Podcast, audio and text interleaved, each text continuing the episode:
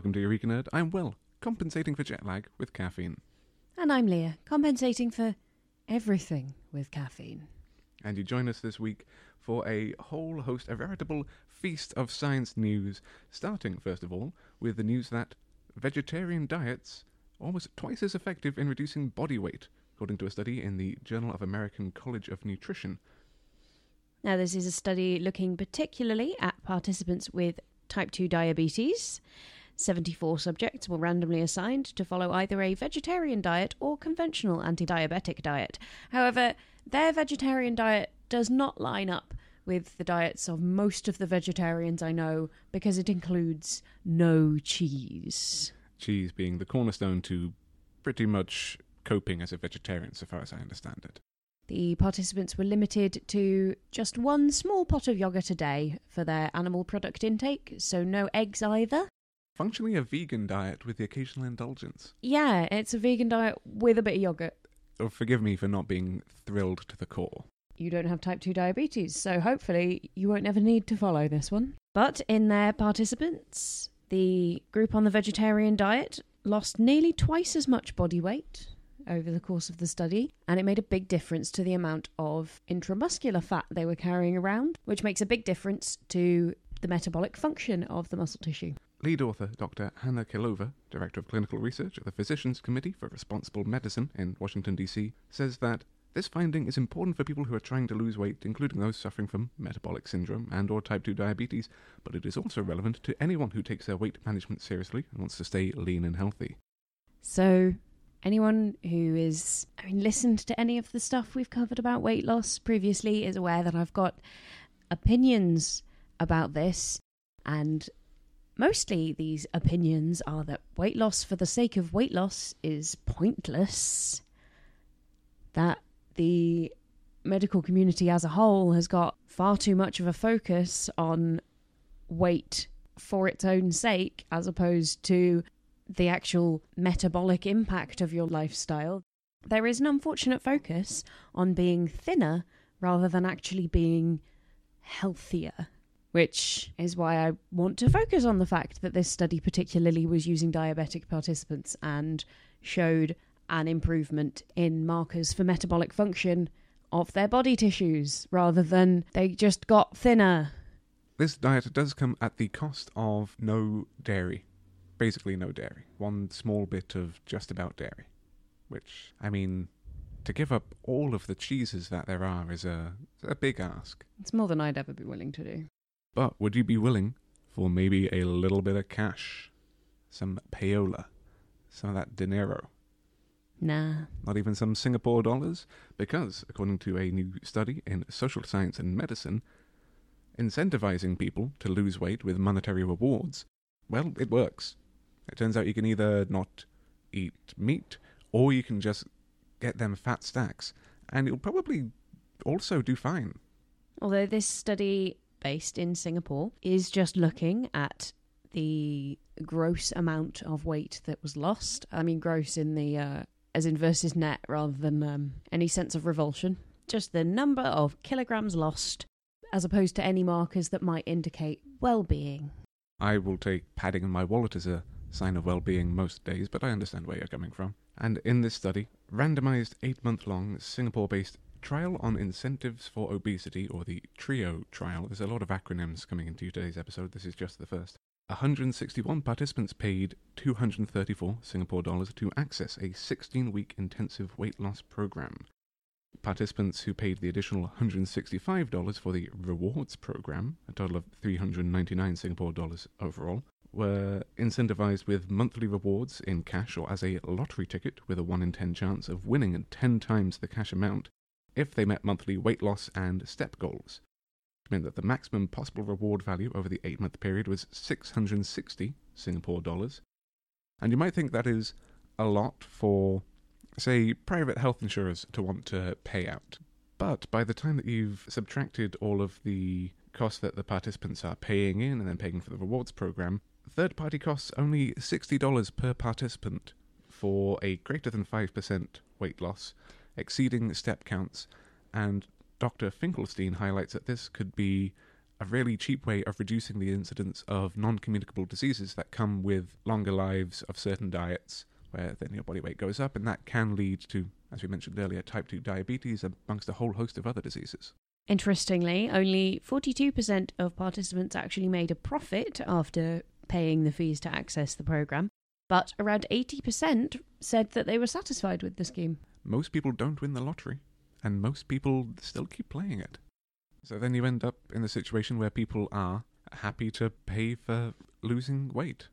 People pay money in to be told they're fat, and then they maybe lose some weight, mostly put it all back on again, and then they pay more money to the diet industry, which, in case you were wondering, is 100% one of the reasons I have a problem with it. Well, you are not alone in your concerns that the diet industry is largely geared towards making people feel bad, because it turns out that by changing people's exercise habits to things that they enjoy doing, they're more likely to keep doing them. This is the result of a large survey from Michigan's Sport Health Activity Research Policy Center, the acronym being SHARP. I told you they were coming, led by Michelle Segar, who is the director of the center. And in this study, funded by the National Cancer Institute, published in the BMC Public Health Journal, shows that women who they classified as active and inactive, those who were, well, doing and not doing exercise, reported the same ingredients for feeling happy and successful, those being connecting with and helping others be happy and successful, being relaxed and free of pressures in their leisure time, accomplishing goals of many sorts. The key difference that was found in their participants between the active women and the less active ones among the active women, it was accepted that all exercise is good exercise, while the less active women had the idea that workouts had to be intense and difficult and make you uncomfortable to be doing any good, in direct conflict with the desire to relax in your leisure time.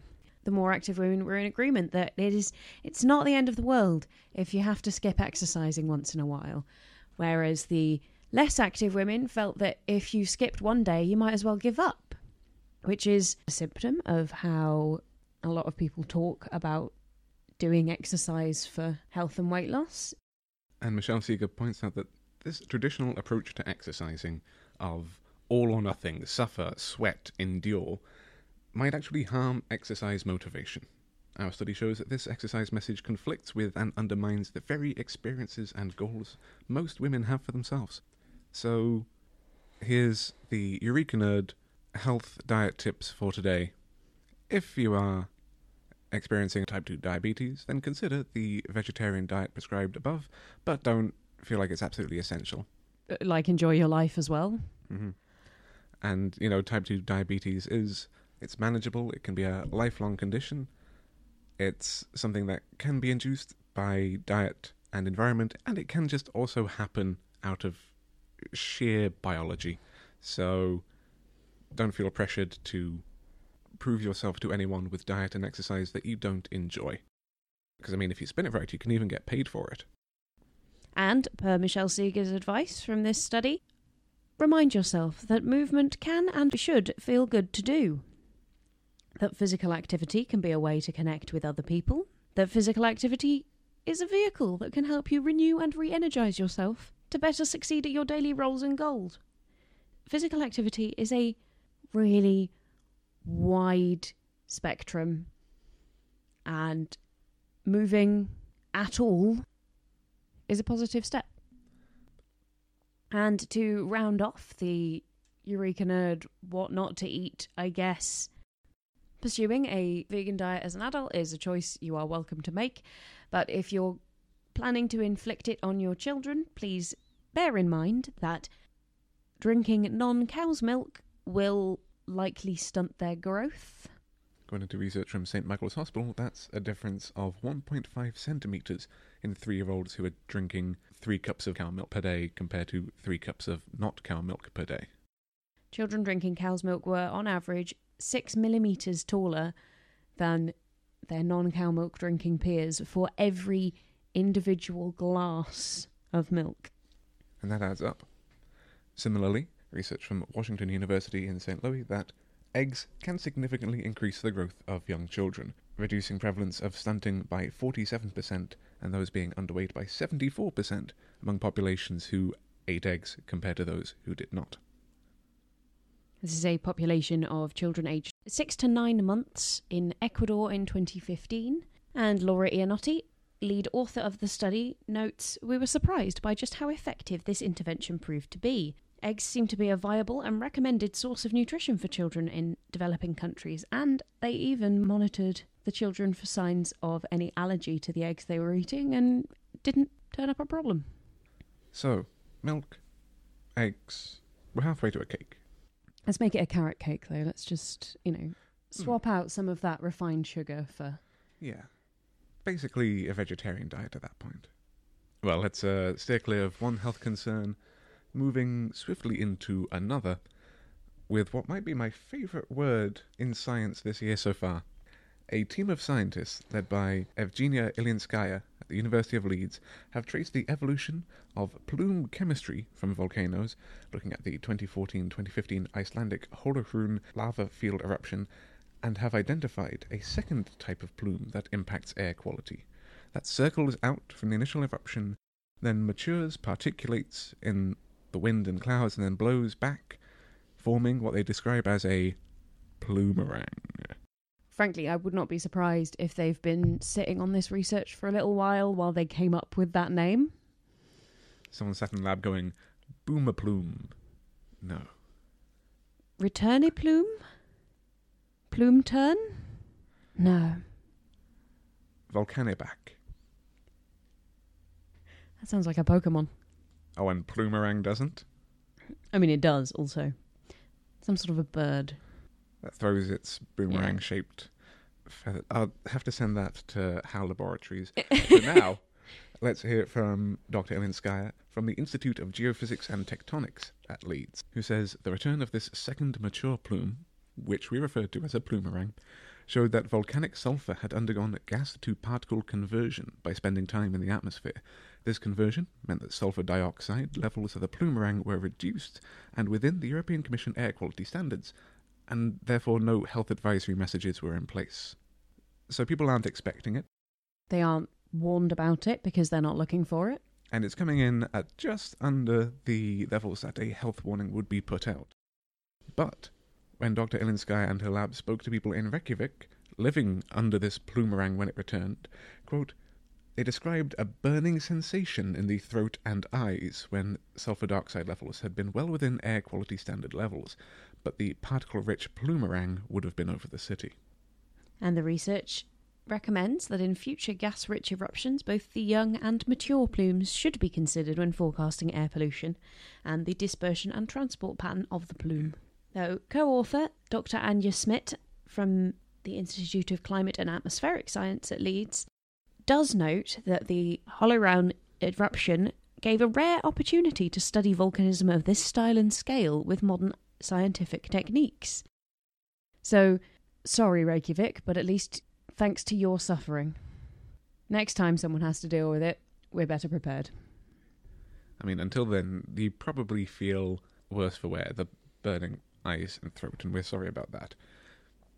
But for what it's worth, air pollution, volcanic or otherwise, is a problem across the world, a growing problem across the world. In fact, there have been initiatives trying to tackle it here in Bristol, and a new piece of research in a special biodiversity issue of the Scientific Journal of Nature describes how biodiversity reducing how describes how lowering Earth's biodiversity by cutting down trees, reducing habitats for other animals, and Generally damaging the environment. is making everything just kind of worse for everyone. Using the analogy here at the start of the press release, they write Imagine being a scuba diver and leaving your oxygen tank behind you on a dive, or being a mountain climber and abandoning your ropes, or a skydiver and shedding your parachute. That is essentially what humans are doing as we expand our footprint on the planet without paying adequate attention to impacts on other living things. This research is from Forrest Isbell and Andrew Gonzalez, who were part of a team of co authors from eight countries across four continents. Their overview of what we know and still need to learn about the impacts of habitat destruction, overhunting, the introduction of non native species, and other human activities on biodiversity, as well as summaries of previous research on how biodiversity loss affects nature and the benefits we receive from biodiversity, suggests that we receive 10 times as much value from biodiversity as the entire world is investing in conservation work. So, as Forrest Isbell says, quoted at the bottom of the article, it would be wise to invest much more in conserving biodiversity. And wouldn't you know, clean energy, surely a step towards preserving biodiversity and reducing air pollution, is the subject of our very next study. A team from Michigan Technological University calculated the cost of combusting coal in terms of human lives and compared it with the potential benefits of switching entirely to solar power. And they have worked out up to 51,999 American lives would be saved from premature air pollution related deaths associated with burning coal if the entire country switched to solar power at a cost of $1.1 million of investment per life. Not like per person in the US, per person who doesn't die of an air pollution related disease.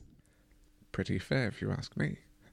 And if you ask Joshua Pearce, Professor of Material Science and Electrical Engineering at Michigan Tech, unlike any other public health investments, you get more than lives saved. In addition to saving lives, solar is producing electricity, which has economic value. And everyone wants to avoid wasting money just off pure value of electricity, the sensitivities they looked at. It's profitable to save American lives by eliminating coal with solar. You might genuinely make multiple millions of dollars for each of those almost 52,000 people. Just one shy of 52,000. I mean, It's an this- oddly specific number to choose. This might be slightly bad science on my account, but I I would have rounded up. Maybe there's an impact to 51,999 that just hits people a bit more. Now, the cost of replacing all coal production is not going to be cheap. By energy production, you're looking at 755 gigawatts from coal, a significant increase from the current contribution of 22.7 gigawatts of solar power coming from the US at the moment. So investing enough to match that and supplant coal entirely would take 1.5 trillion dollars. But as we've mentioned, for that $1.5 trillion, you are likely to make at least some profit of the electricity, let alone of the people who, as a result of not having been breathing in smoke, are well enough to go to work. and buy things and contribute to tax and the economy. And Pearce's overall takeaway from the study is that if we're rational and we care about American lives or even just money, then it is time to end coal in the US. You know, you can explain it to the human heart that you are saving lives and to just the sheer capitalist, by the way, you will make money from this. And yet it probably will not be widely adopted. Yes, unfortunately, the uh, the model of capitalism we currently live in doesn't seem to run on logic. Even logic of this will actually benefit you doesn't seem to swing it. And this comes at a time when the current US government administration is doubling down on investment in coal, even if they're trying to sell it as clean coal, which is not a thing. It's not like you can just dust off the coal as you take it out of the ground and put some of it back. And there's also a huge investment in coal from Australia as well, which then they are just dumping the waste on the barrier reef and has led to the atrophy and bleaching of the reef by huge margins. So, at this point, we would probably put up a picture alongside this, if there were any pictures to go with our voices, of the Onion headline Scientists remind the world that clean energy is ready to go whenever. cut back to a couple of episodes ago when I was trying to compel people to, hey, listen to me, listen to my voice. You want to make a name for yourself, you want to do something good, how about we save the world? It'd probably only take a couple of world leaders to get this ball rolling. A handful of the richest people in the world could get it done. But while we're talking about the climate, and the misconceptions and logical failings of trying to understand how systems work. It seems that teachers, in spite of their position of endowing the the next generation with the information they need to cope with the world are about as bad as the general public at understanding climate change as a thing. And this is according to a survey by Benjamin Herman, assistant professor in the Department of Learning, Teaching and Curriculum at the University of Missouri College of Education, who surveyed 220 science teachers in Florida and Puerto Rico to determine knowledge about climate change science. This is asking questions regarding things like Do greenhouse gases contribute to climate change? Do depletions of ozone layer contribute to climate change? Does pesticide use contribute to climate change? Can mm. climate change be validated through science which doesn't use controlled experiment? And nearly all of the Puerto Rico teachers and more than 70% of Florida teachers incorrectly believe that ozone layer depletion and pesticide use were at least minor yet significant causes of climate change. Which I feel like is something of maybe a vagary in wording there, because the depletion of ozone layer is a consequence of chlorofluorocarbons being released, which then does contribute in some ways. Do they? Like the thinning of the ozone layer, Yeah, but It's- do CFCs contribute to climate change? you can see where the confusion comes from. Oh no, I can absolutely see where the confusion because these things are all often spoken about in the same breath as general environmental issues. The thinning of the ozone layer is a is caused by humans and is causing problems for humans. If you're hanging out in Australia, you're a lot likely you're a lot more likely to get a bad sunburn than if you're at the same latitude in Chile or Argentina. And our overuse of pesticides is implicated in an awful lot of bad health outcomes in people working on farms and living near farms. All the runoff and- affecting biodiversity nearby. Yep, the runoff polluting waterways, killing more insects than just the ones we're trying to, like, for example, honeybees. But climate change is not the direct link they're looking for. They're of the same family of issues, even if they're not actually causing one another. And Herman does comment later that climate change science involves many different types of science methods stemming from disciplines including physics, biology, atmospheric science, and earth science. And science teachers also need professional development directed at assisting them in their efforts to accurately and effectively engage students on this important issue. Because of existing misconceptions and misinformation regarding climate change, science teachers have a crucial professional and ethical responsibility to accurately convey to their students how climate change is studied and why scientists believe the climate is changing. And with all of these mixed messages floating about, clarity is important. I feel like it is important to just consider if you are running an education system where teachers aren't encouraged and encouraged and equipped to undertake continuing professional development all the time, especially science teachers, then you're letting the teachers down, you're letting the kids down, you're letting yourself down.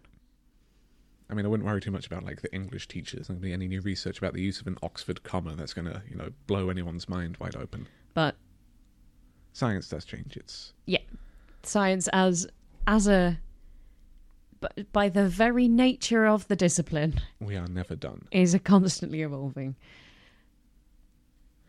and even even for an english teacher you know the words in your shakespeare book are not likely to change but the cultural context that you are teaching them in is always changing Hmm.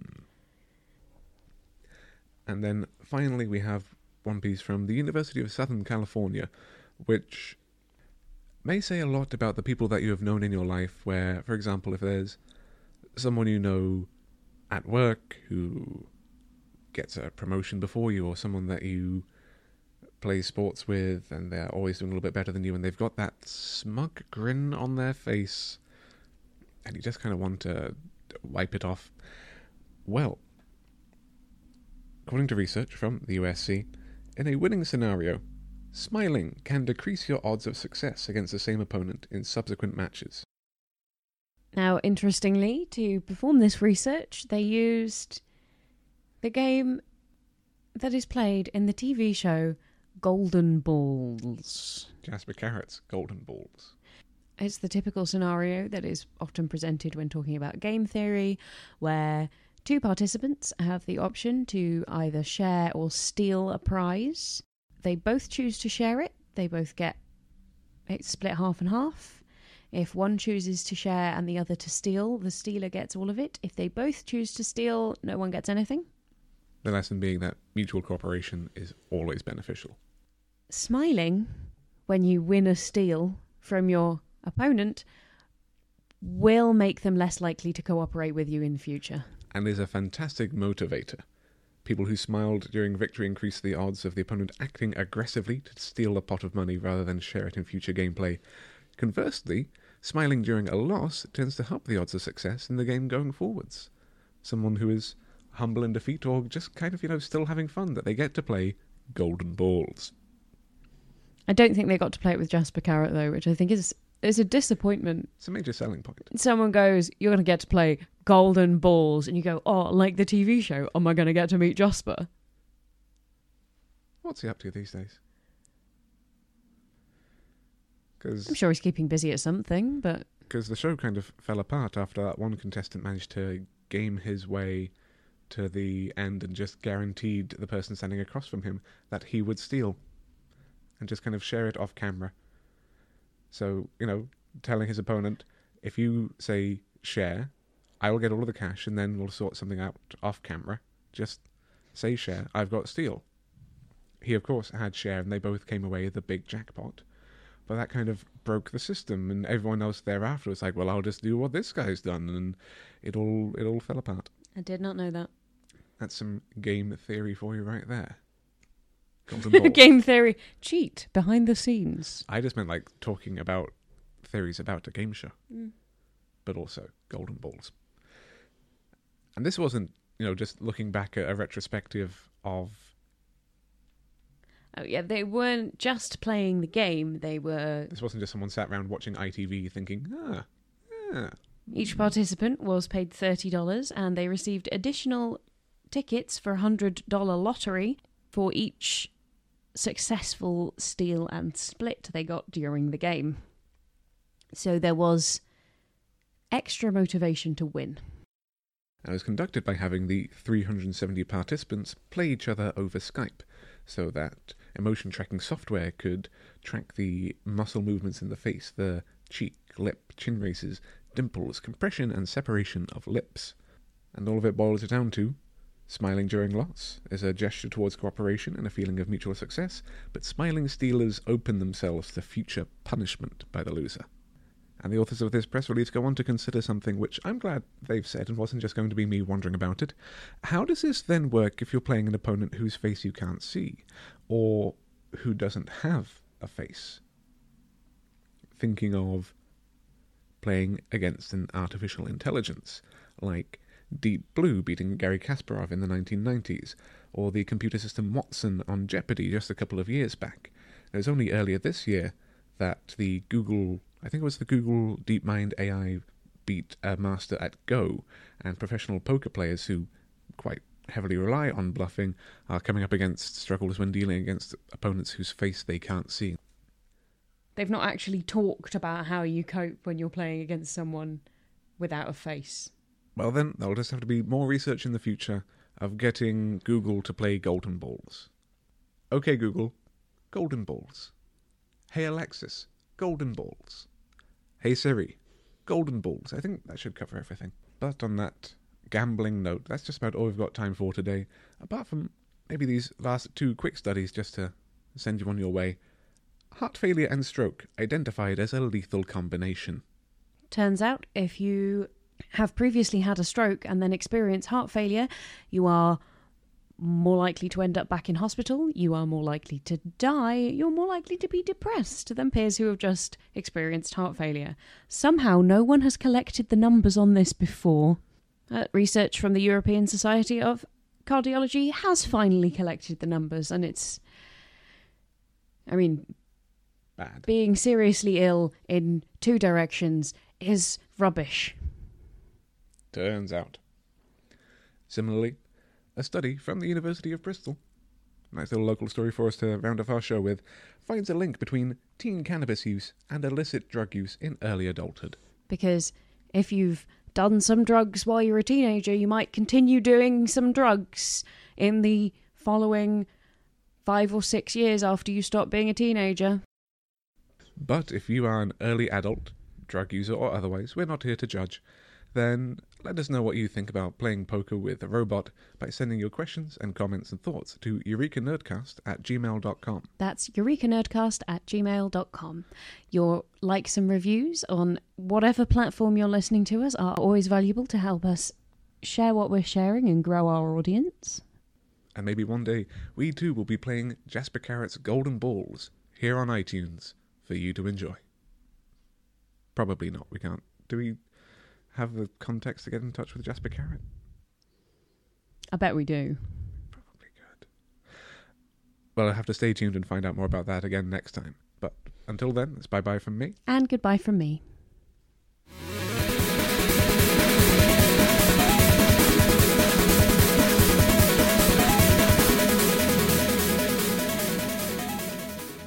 Plumerad.